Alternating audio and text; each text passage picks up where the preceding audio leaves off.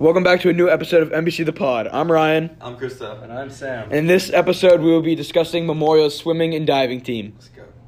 Starting off with some stats the varsity regional swimming and diving results. The girls came in third place with a 232 points, while the boys came in eighth place with 137 points. We have two swimmers going to state. Noah, sorry if I butchered this name, Casuelta, Casuelta, and Martina Fuentes. For the state relays, our team came in third. For the 200 freestyle, uh, Fuentes, Welch, Hardy, and Tyler. And for the 400 freestyle, our team came in third again. Fuentes, Welch, Hardy, and Tyler. And the team medal count was one gold, three silver, and two bronze. And we have many regional finalists.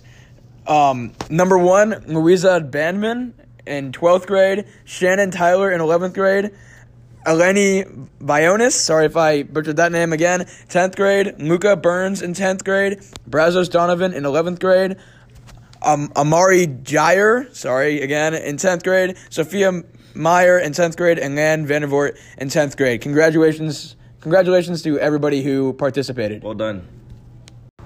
Hey everybody, welcome back to the pod. I'm Krista, I'm Ryan. And I'm Sam. and we're here with, Martina.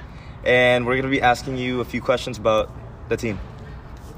What has been your favorite part of the season so far?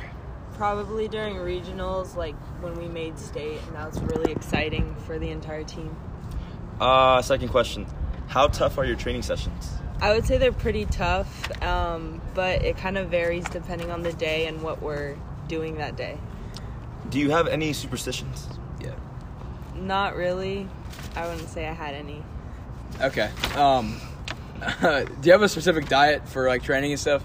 Um, you do have to balance a lot of like healthy meals. Like you can't really like eat like junk food a lot, but um, obviously there's cheat days. How many meals do you have? Um, usually have? breakfast um, is probably main because I have morning practice, and then dinner. Um, dinner's also pretty important because it's like right after practice, and you have to get a good nutrition in, and then lunch isn't really much. Um, when are you going to state and like how did you get to state? Um, we're going to state. We're leaving next week on February 13th. And how'd I get to state? Um, I qualified during regionals. I got first in the 100 back, and I got second in the 200 free, and top two advanced to state. Um, and do you plan on swimming in college? I do plan on swimming in college. I've already started um, talking to colleges with the recruiting system, and I'm pretty excited for that.